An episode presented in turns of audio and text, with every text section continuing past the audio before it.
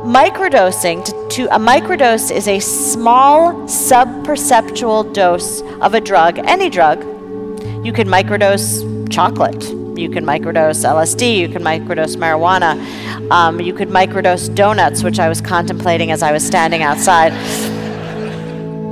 Welcome to The Sounds of Sand presented by Science and Non Duality, offering dialogue on the bridge between science and spirituality. Today we bring you two live talks from SAND conferences with psychedelic researcher James Fadiman and author Ayelet Waldman for this frank, humorous, and mind expanding exploration of the healing potential of microdosing. Today on The Sounds of Sand. If you're ready to explore together, we'll meet you on the other side. Welcome to Science and Non-Duality. What is non-duality? The universal forces. It's the collective consciousness. Being aware. Trauma is not the external event that happens. Trauma is the impact of that event, which is the disconnection from ourselves. That matter is energy, energy is matter. That's what EMC squared is about. There's a language without nouns, there is a language without subjugation, there's a language without objectifying. But if it's recorded, then we there is a collapse. But if it's not, then it's the infinite potentiality.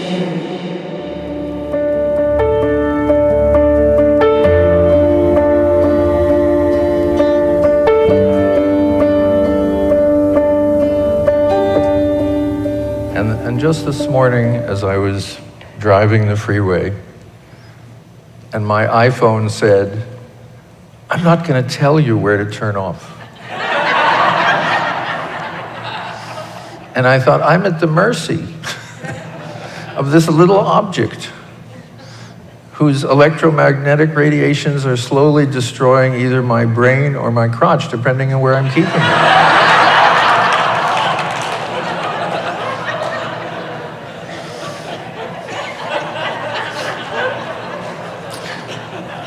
So I pulled over and we had a talk. And I explained that this was really an important group to talk to. And it said, I'll give you an alternate route that the other map app won't know. so it's nice to be here. and just to be clear, um, how many of you have never had any psychedelic experience? Okay. Oh, it's wonder I rarely meet you.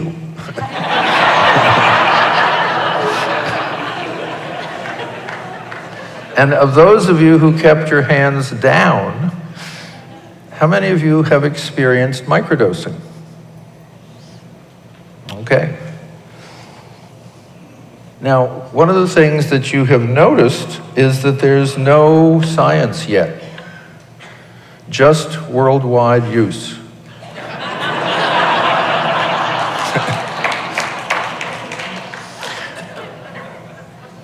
Though there is something I call citizen science, which is the thousands and thousands of people who have talked to each other and helped each other, um, as well as, as the the mushroom companies who write me uh, thank you notes for all the, the kits they're selling. so, a microdose of a psychedelic, and I'll just use the term microdose from here on, is a tenth to a twentieth of the amount one would take if one were having a recreational dose. If one's talking about a transformational dose, we're really dealing with much higher numbers. But we're talking approximately 10 micrograms of LSD, between a tenth of a gram and a uh, four tenths of a gram of mushrooms, and you can take it from there. The discovery, and, and like everything else, when you deal with the natural world and with the plant world, uh, it's always rediscovery uh, by by ignorant white people. That's our, our system. Um, but for me, the discovery was Robert Forte told me that Albert Hofmann had told him about a low dose. And I thought that was interesting. My entire career has been with, with relatively high doses. You know, if it isn't transcendence and you don't vanish as a being and you're not one with all things, I'm not that interested. so, what does the universe do for me? It says, why don't you look at the absolute other end? At the most boring use of psychedelics ever created.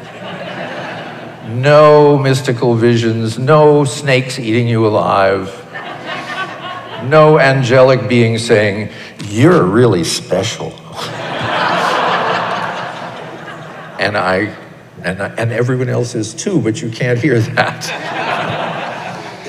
so, microdosing, it turns out, makes you feel better.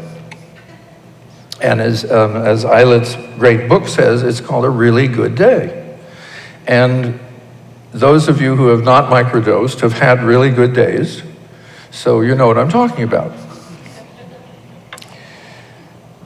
Now, the first question was why does this little teeny bit have any effect at all? And one of the nice things is is there's research. And there's a lot of research on, on very low and microdoses. There's a book coming out in a couple of weeks um, called The Science of Microdosing. And the research is all very clear is there are no effects below 25 mics. Now, the problem with all that research is that they were looking only for what we would call classic psychedelic effects. So they missed everything else. But being good scientists, they said there are no effects rather than here are the things we looked for and there weren't those. Would have been a little more correct. The other problem, the other question was given how amazing microdosing is, and I'll go into it in a little bit, why hadn't we been noticing, at least for the past 50 years, because remember, most LSD work in the world comes in two, two phases. One, up till the government stopped it, and it was the most researched psychiatric drug on the planet, several thousand research papers. and there was the period of enormous use, which is, at least in the United States, since it became illegal, 26 million Americans have tried LSD. And that figure goes up four to 600,000 each year, no matter what's going on in the, in the drug world. But nobody was paying attention to microdoses. Well, curiously, I was going back to what Sandoz had done, because in the good old days, you wrote Sandoz and they sent you some LSD and said, tell us how you're using it. And the government if you were doing it that way, gave you a, an exemption to do that, and you were on your way. Sandoz only provided LSD in ampules, that's a little bit of glass a little bit of liquid, 25 mics, or tablets, 25 mics. No one ever considered that there was anything else below that. Well, there is.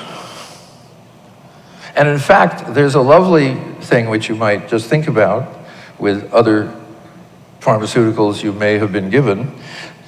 Uh, Albert Hofmann said on the package, when Sandoz sent it out, it said, before you give this to anyone else, you must use it yourself. Now that's packaging. but of course, what happened in many cases is you used it yourself and you said, why am I going to give this,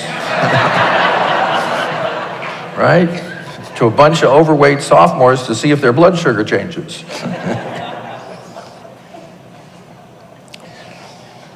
now, the nice thing about microdosing is it's been used for thousands of years by indigenous people.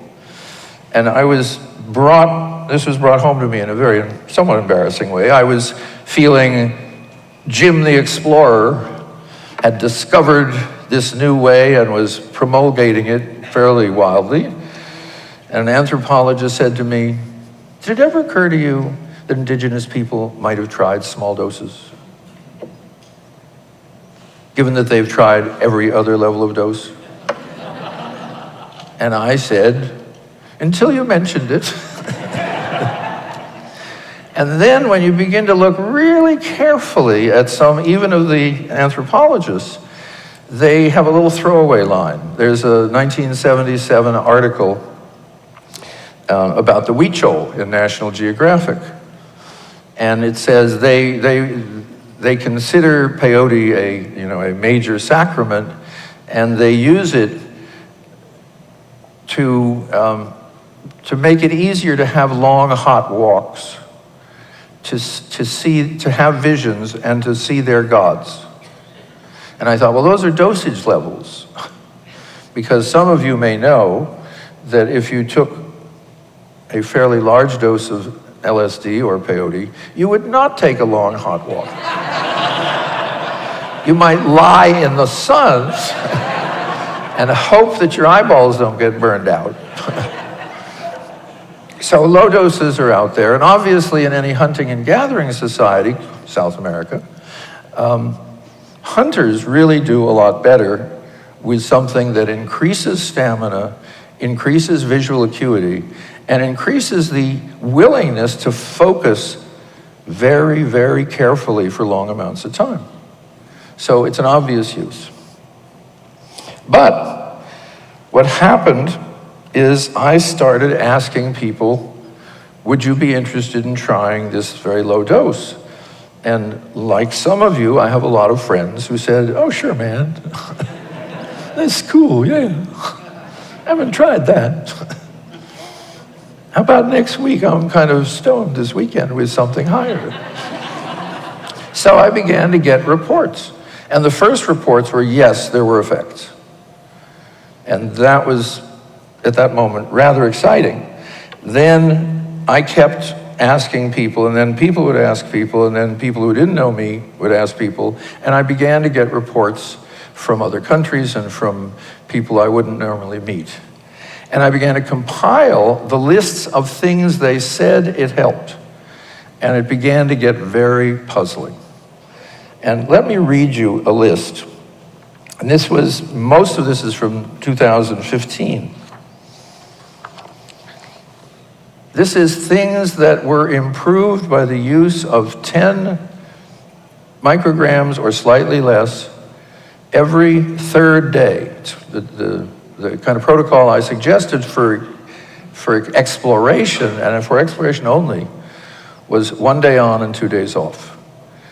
By the way, that's become and I read about it, the Fadiman Protocol, in which your entire life is now committed to that schedule.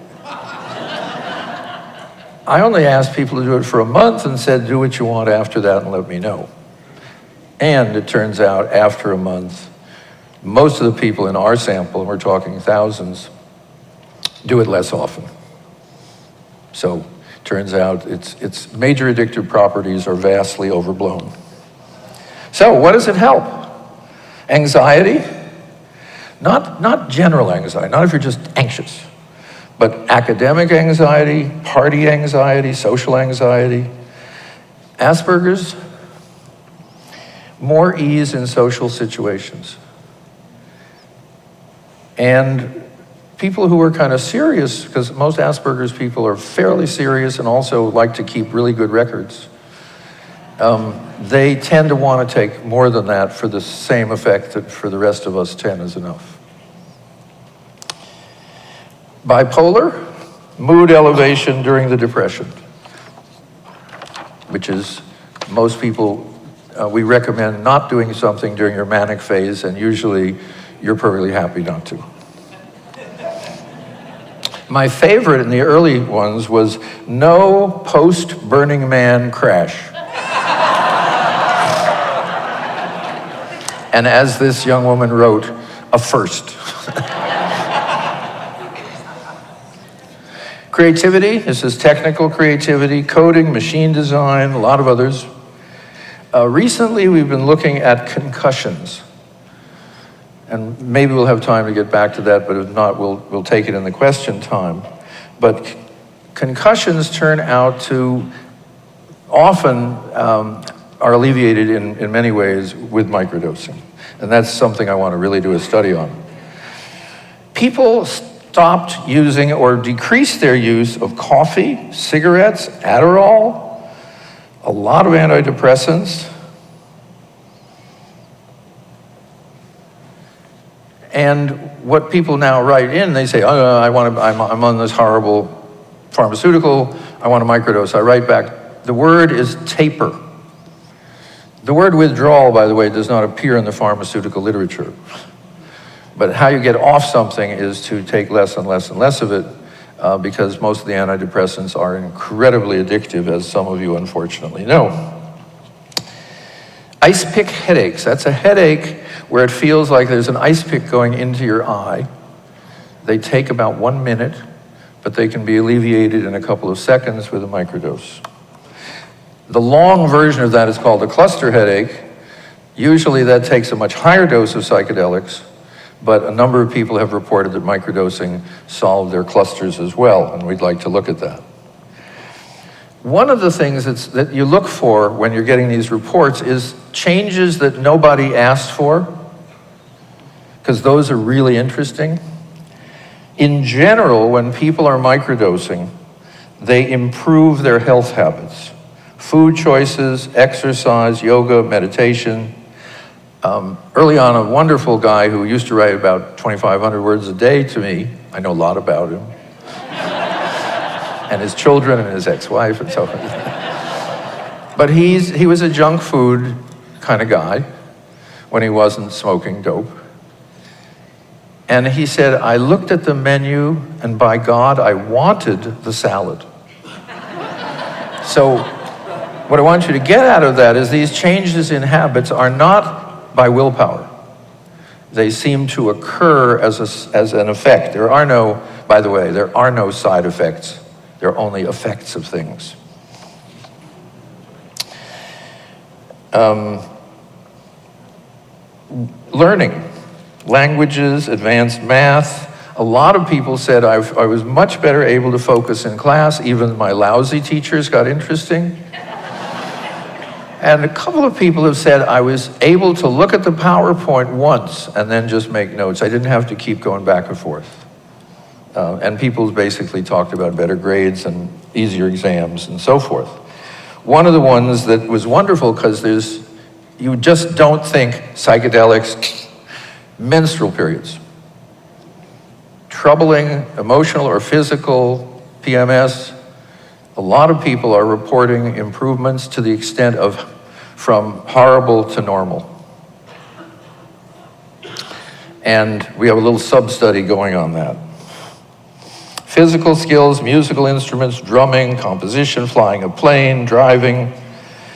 Trauma this is not going to re- eliminate trauma, but it seems to decrease the triggering.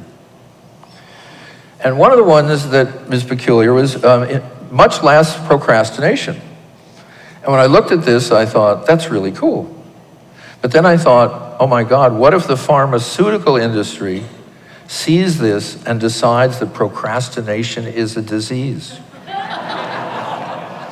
They'll be out there A few people improved in stuttering,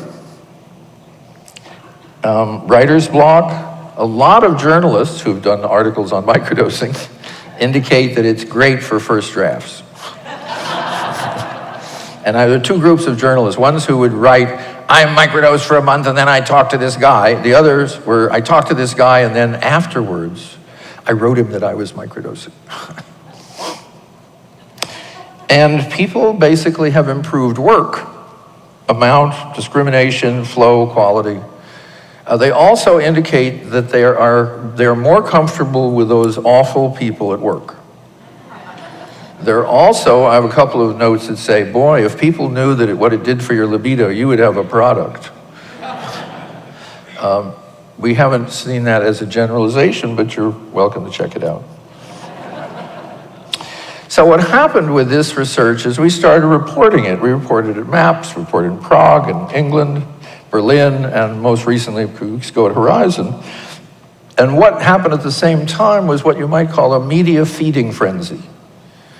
which is there was one article and then there were eight articles that either quoted it or just stole it. And then there was just an endless round of articles until every magazine had to have had their microdosing article. And each article, of course, led to more people trying it. And more people trying it would write to our site, microdosingpsychedelics.com, that's with a plural, psychedelics, and they would sign in for information and join our study. And the study was take it for a month, every couple of days. And since we were now doing a more formal study, um, tell us about your emotional states for the prior month, tell us why you want to microdose, and then, of course, we can see from your numbers what happens. And what happens in general is that, and we, we used a very standard uh, instrument called PANAS, it's positive and negative uh, affect states. And we picked a very general, well-known instrument so people wouldn't say, why didn't you use a general, well-known instrument? It's not that great. But what it basically said is when people are microdosing, their positive emotions go up and their negative emotions decline. Now, antidepressants, for the few of you they work for, have a partial similar effect. They tend to make negative emotions go down, which is you can you, you are much better able to stand being unhappy. Microdoses work differently, which is you not only are less unhappy, but you're more happy. And That's remarkable. And as the media frenzy continued, and it continues to this day, uh, right now there's a little sub-unit on Reddit of 20,000 people talking to each other about microdoses. Uh, if you go to the YouTube, the, the highest a single and not, not bad um, how to microdose has 600,000 hits. There's a, there's a group called the Third Wave, that's one word, thirdwave.com, who give classes on how to microdose and are generally setting up kind of friendship units, kind of like psychedelic societies uh, around. Um, there's also a lovely guy in England who sell you a microdose kit. In case you don't know how to measure 10 micrograms. He also includes sterile gloves. and I think it's in even a little wooden box. It's really quite lovely. well, and because of this huge interest, and our, our sample is from 59 countries. So when I say it's, it, one of the things I've learned is psychedelics are available worldwide. Um, what's my time? okay. Um, I got to tell you just one story then. There's, I got a letter from Namibia. Okay, everyone who knows they could immediately go to a map and put their finger on Namibia, don't raise your hands, you'll embarrass the people around you. he had had, again, those of you who know psychedelics, he had had shingles. Shingles, if you don't take care of them for some people, it's basically pain. It's pain, pain, pain. This was his third month. He was no longer pretty much sleeping. I mean, it was terrible. He'd done all the things you can do if you start too late. He'd never had any psychedelic experience, and he wrote, he said, But I had a friend in the capital who had some mushrooms, and I just thought it might be a good idea. So this is why I think, you know, divine plays with us. 45 minutes later, he was out of pain. That's what I said, woo. and I was so excited, I wrote him back and other things. I was so excited because I wanted to tell my colleague, Sophia, who was presenting in Prague.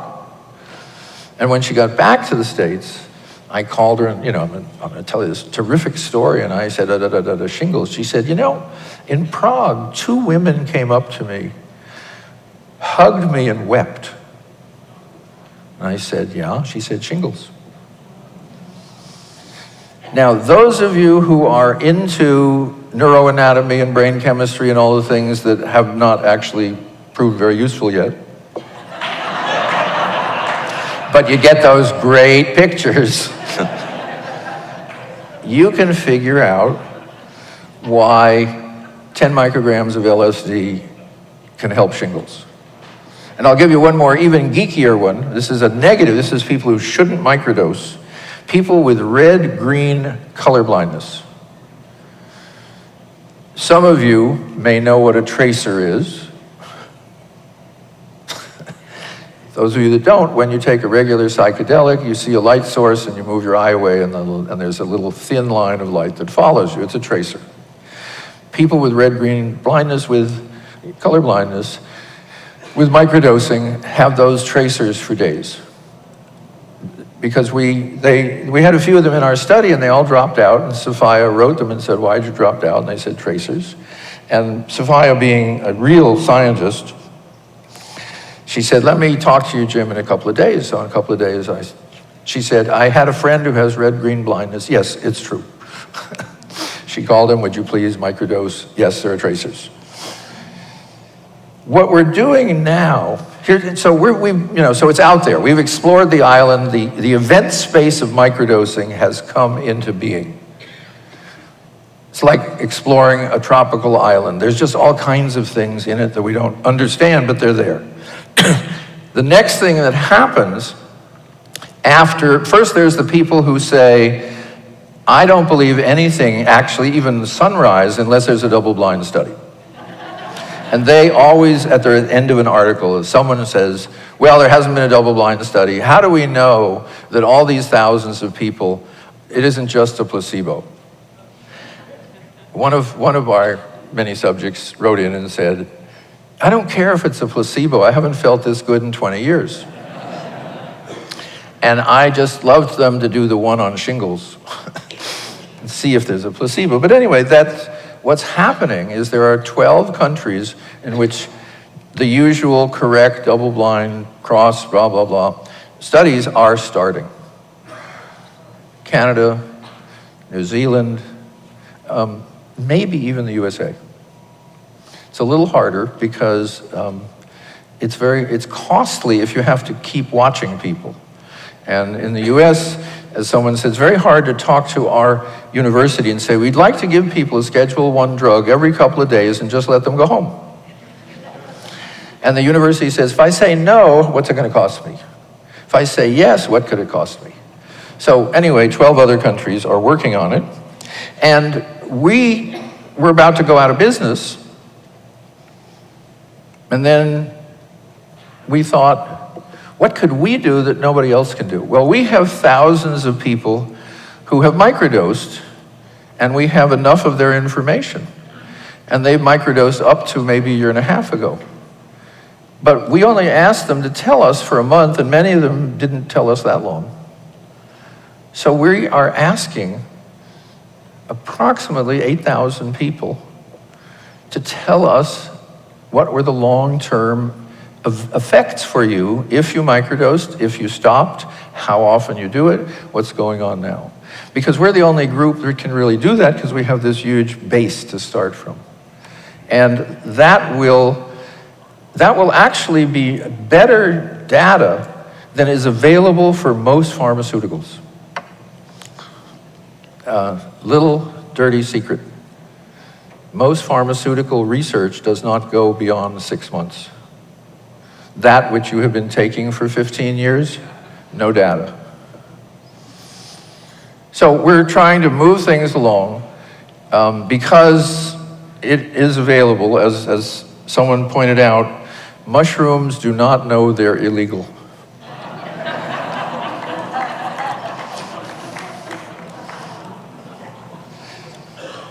and that's probably what we're going to stop with because um, there's so many people now that want to do the research and they're in positions to do so.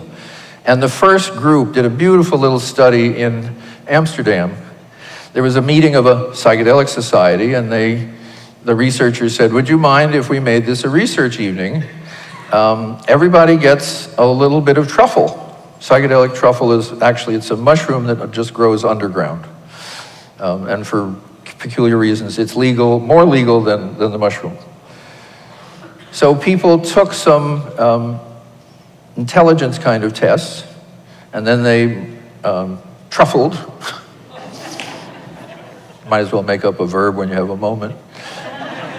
And then later in the evening, they took the tests again. Super clean research called open, you know, open source, so they knew. Um, and it turned out, of the three kinds of intellectual uh, activity they were looking at, two improved and one didn't. Um, it's a very beautiful, clean research, and what's wonderful is it took about three hours to get the data. See, my friends in the, in the hard science world, um, they do a study, and you've read some of them. You know, 12 subjects. How long did it take you to get the subjects? A year. What it cost? $80,000. And I say, well, I've got five to 10,000 subjects. And it costs awfully little, particularly at my salary. And we have a whole different way of doing science, which is called citizen science, which is you find out, you tell us, you help other people. We now have a few things where we say don't use microdosing, as I say, for anxiety, um, color blindness, very few else. And that's where we're going. So that um, we are returning to the indigenous model, which is you work with people you know and you work with people in your own life and you find out how something works. And if it, the nice thing about microdosing, if it doesn't work, you stop. If it's unpleasant in any way, you stop. And that's the end of it.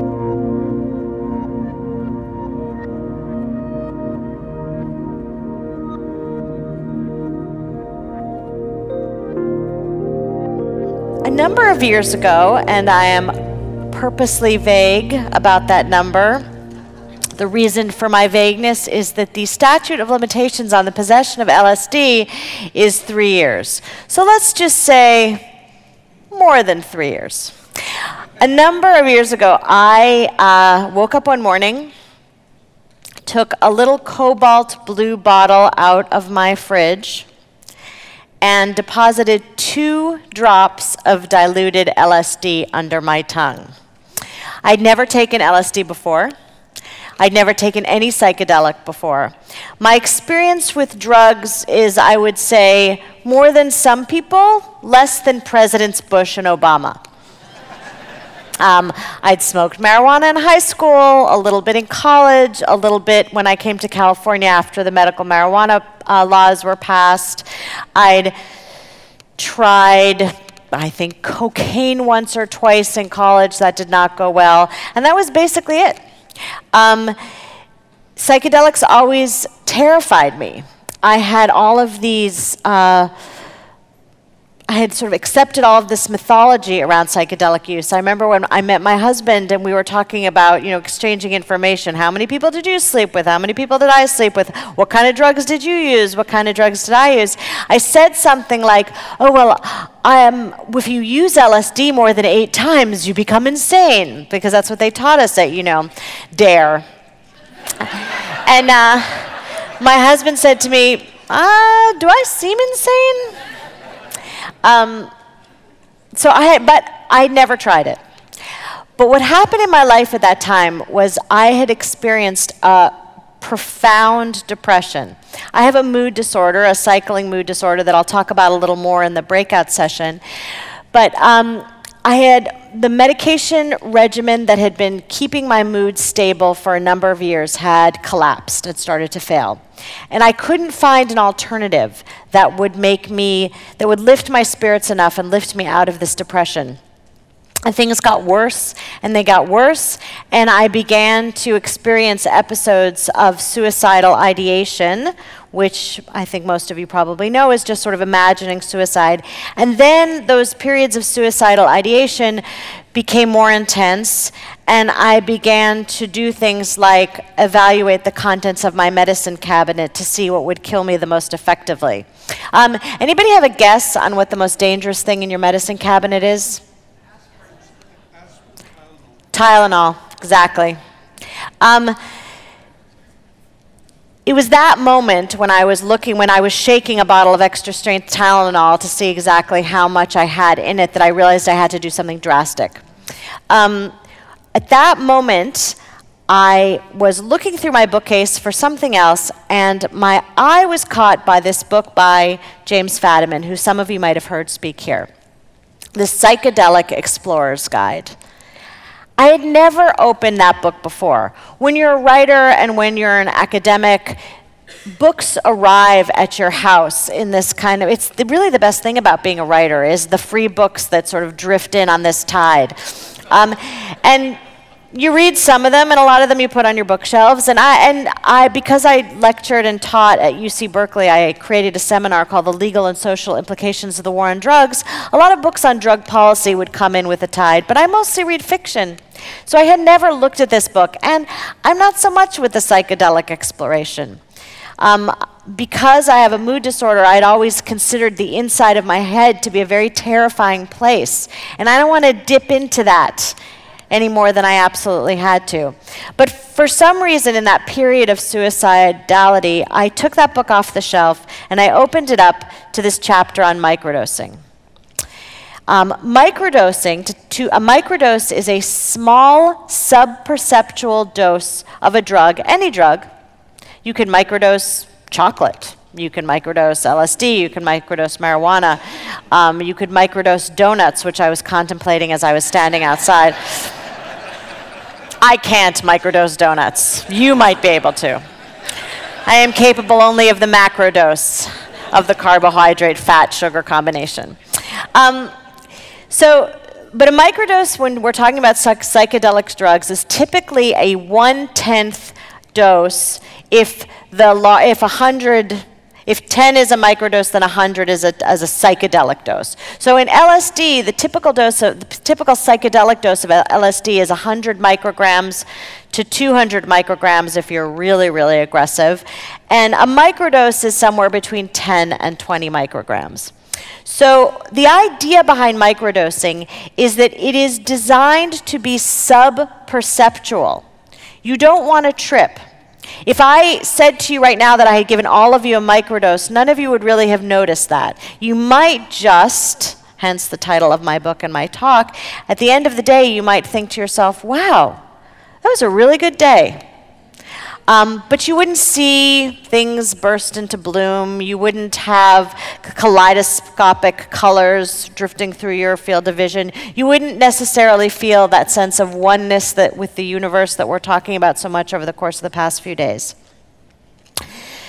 Um, I read about this microdosing, and suddenly, for no reason that I can really explain, I decided that I wanted to try it. Um, there were other options open to me at that period of deep depression. I could have tried electroconvulsive therapy. I could have tried ketamine. I could have checked myself into a hospital. But microdosing seemed to me like an option that I really wanted to explore. But I was still afraid. So the first thing I did is I called Jim Fadiman out of the blue. Um, I was probably one of a hundred people who'd called Jim Fadiman out of the blue that week. But for whatever reason, he picked up the phone. And we spoke, and I had this incredible sense that this was a person whose experience and expertise I could trust. In the 1960s, um, Dr. Fadiman was a psychedelic researcher, initially at Stanford and then at um, an institute in um, here in Silicon Valley. His area of interest was particularly the effect of psychedelic drugs, specifically LSD, on creativity. And he did lots of research with people who went on to become pioneers in various Silicon Valley businesses like the emerging computer uh, industry, uh, bio, bio researchers, architects, all sorts of people um, who became uh, pioneers and sort of had a creative spark in what later became the, um, the kind of emergent businesses, uh, businesses of Silicon Valley. And what, what uh, Dr. Fadiman did is he gave them psychedelic drugs and they, went, they had and asked them to bring problems to intractable problems that they had been working on in their labs, in their offices, to the experimental room, and then they would work on those problems under the influence of LSD. And they had remarkable insights that I'll talk about more later. But Dr. Fadiman and I talked about LSD, and we talked about this, this creativity research, and we talked about the research that was going on at Johns Hopkins and NYU and UCLA Harbor using psilocybin and other psychedelic drugs that operates very similarly on the brain as LSD to treat intractable depression, specifically depression in people facing the end of life, and the remarkable results that were we were starting to see there. And I grew more and more comfortable with what had even before this phone conversation been a very terrifying thing to me. And I decided, okay, I'm going to give it a try. Right now, I want to kill myself. It can't get worse than this.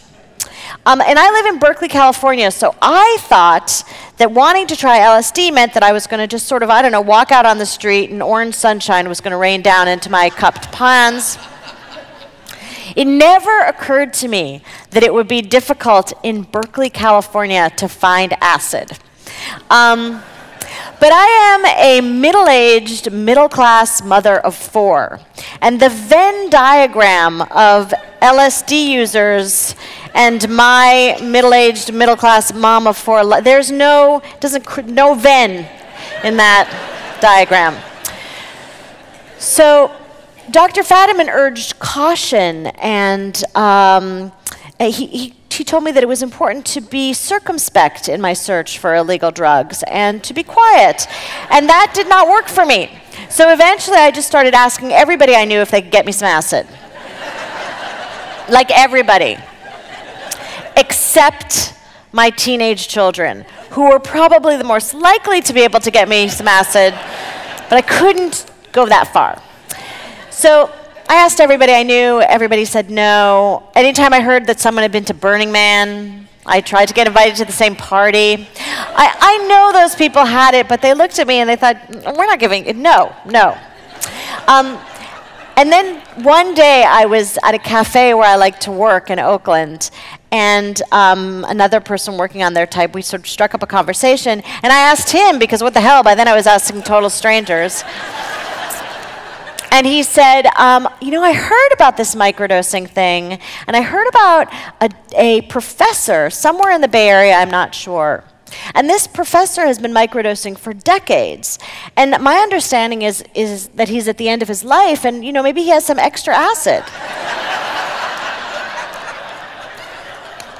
that didn't seem at all to make sense, but because by this point I had lost all sense of judgment, I happily gave the guy my address and told him that if he ever met the professor to, you know, see if the professor might send me some. And two weeks later, I went out to my mailbox and there was this little package festooned with the most brightly colored stamps, all sorts of different stamps, old stamps, stamps with like prices on them, like from before the forever, the exact kind of stamp an elderly professor might have in his bottom drawer. And the return address read Lewis Carroll. and inside was a little bottle, that little cobalt blue bottle, and a poem, and instructions for use. And I'm not crazy at all. Well, yes, I am, but not. I, I have a certain amount of good judgment. And my, one of the things that I always tell my children, because I did drug policy reform for so long, I have a harm reduction approach to to using drugs with my kids. And the thing that I always tell my kids is you have to test your drugs. I don't actually care what you take as long as you test it and know what you're taking. It's most important to me that you don't die. So when they go out the door on their way to a party, I shout after them, use a condom and test your Molly. So I decided I had to test the contents of this little blue bottle, of course, because I'm a responsible person. I only, you know, got it from some stranger, and who knows where I got it. So I um, I ordered an LSD testing kit. Does anybody have a guess from where? Exactly. Say it again loud. Exactly. I ordered my LSD testing kit from that purveyor of toilet paper and deeply discounted books. Uh, I tested my, molly, my uh, LSD. I made sure that what I was taking was, in fact, LSD and not something else. And I put those two drops on my tongue. And I was very nervous, even though I had done all my research, and I'll tell you all about that later on. Even though I knew that this was a safe drug to take, I was very scared.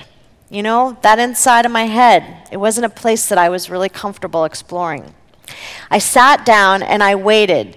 I waited for the colors, even though I knew that it wasn't going to happen. I waited for that bad trip, even though I knew it wasn't going to happen.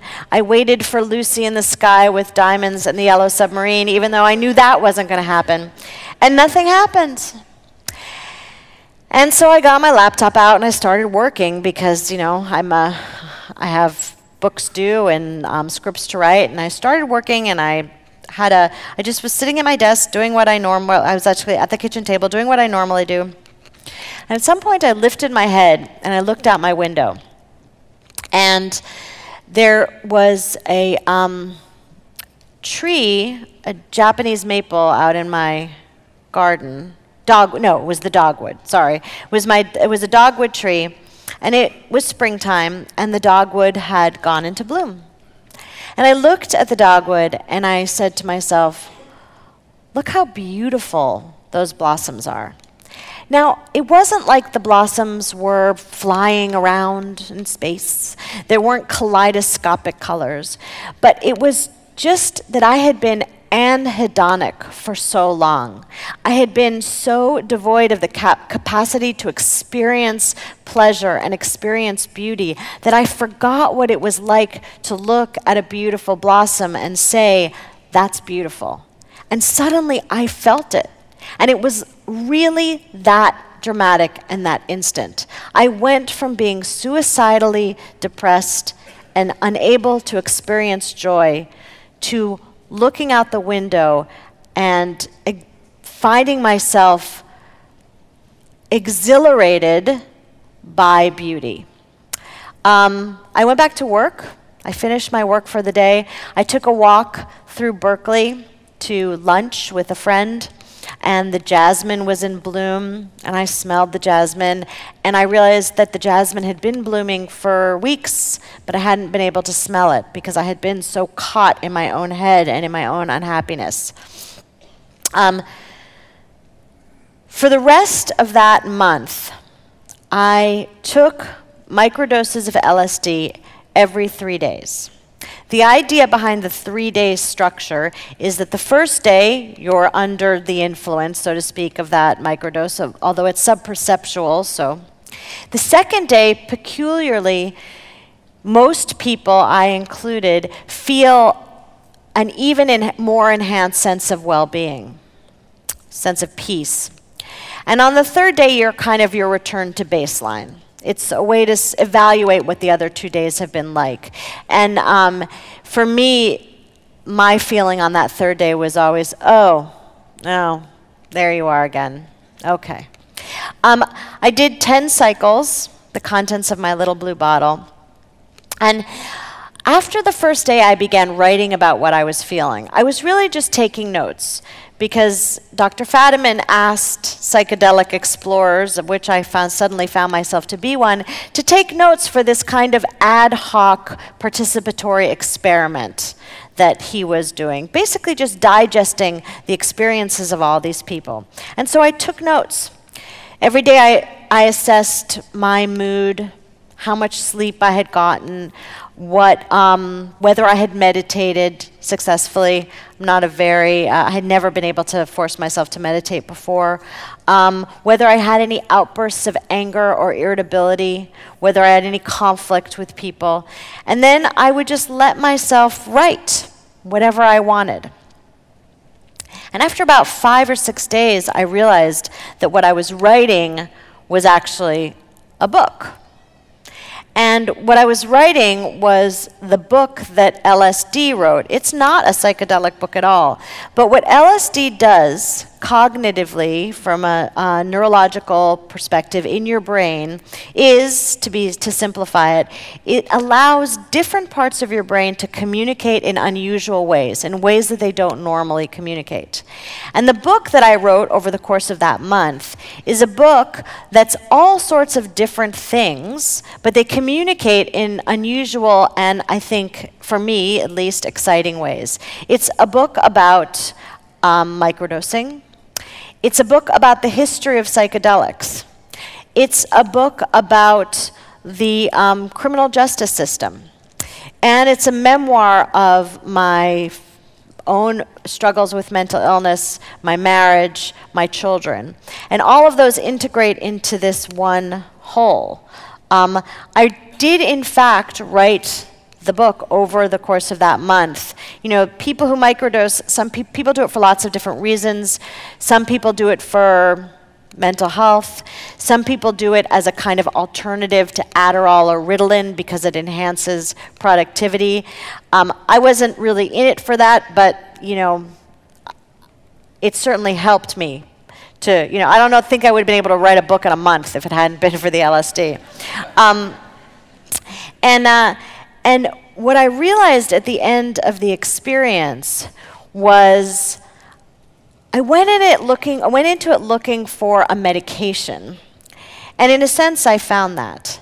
But more importantly, what I found was a tool to allow me to be receptive to the kinds of therapy and different ways of thinking that would allow me to not control my moods, but rather experience what it was like to not be buffeted by them, to live in this brain and this body and not be so afraid of what was inside my own head. And um, I'd love to talk to you all more about it later. Thank you so much. And thank you for listening to The Sounds of Sand. We invite you to explore more of our talks, dialogues, videos, articles, events, and offerings through our website, scienceandnonduality.com. If you've enjoyed this conversation, please consider becoming a member to access our massive library of SAND content, available exclusively to SAND members. And we would love it if you could leave us a review on Apple Podcasts, Google, and Spotify, and share this episode with your family, friends, and all sentient beings. Be well.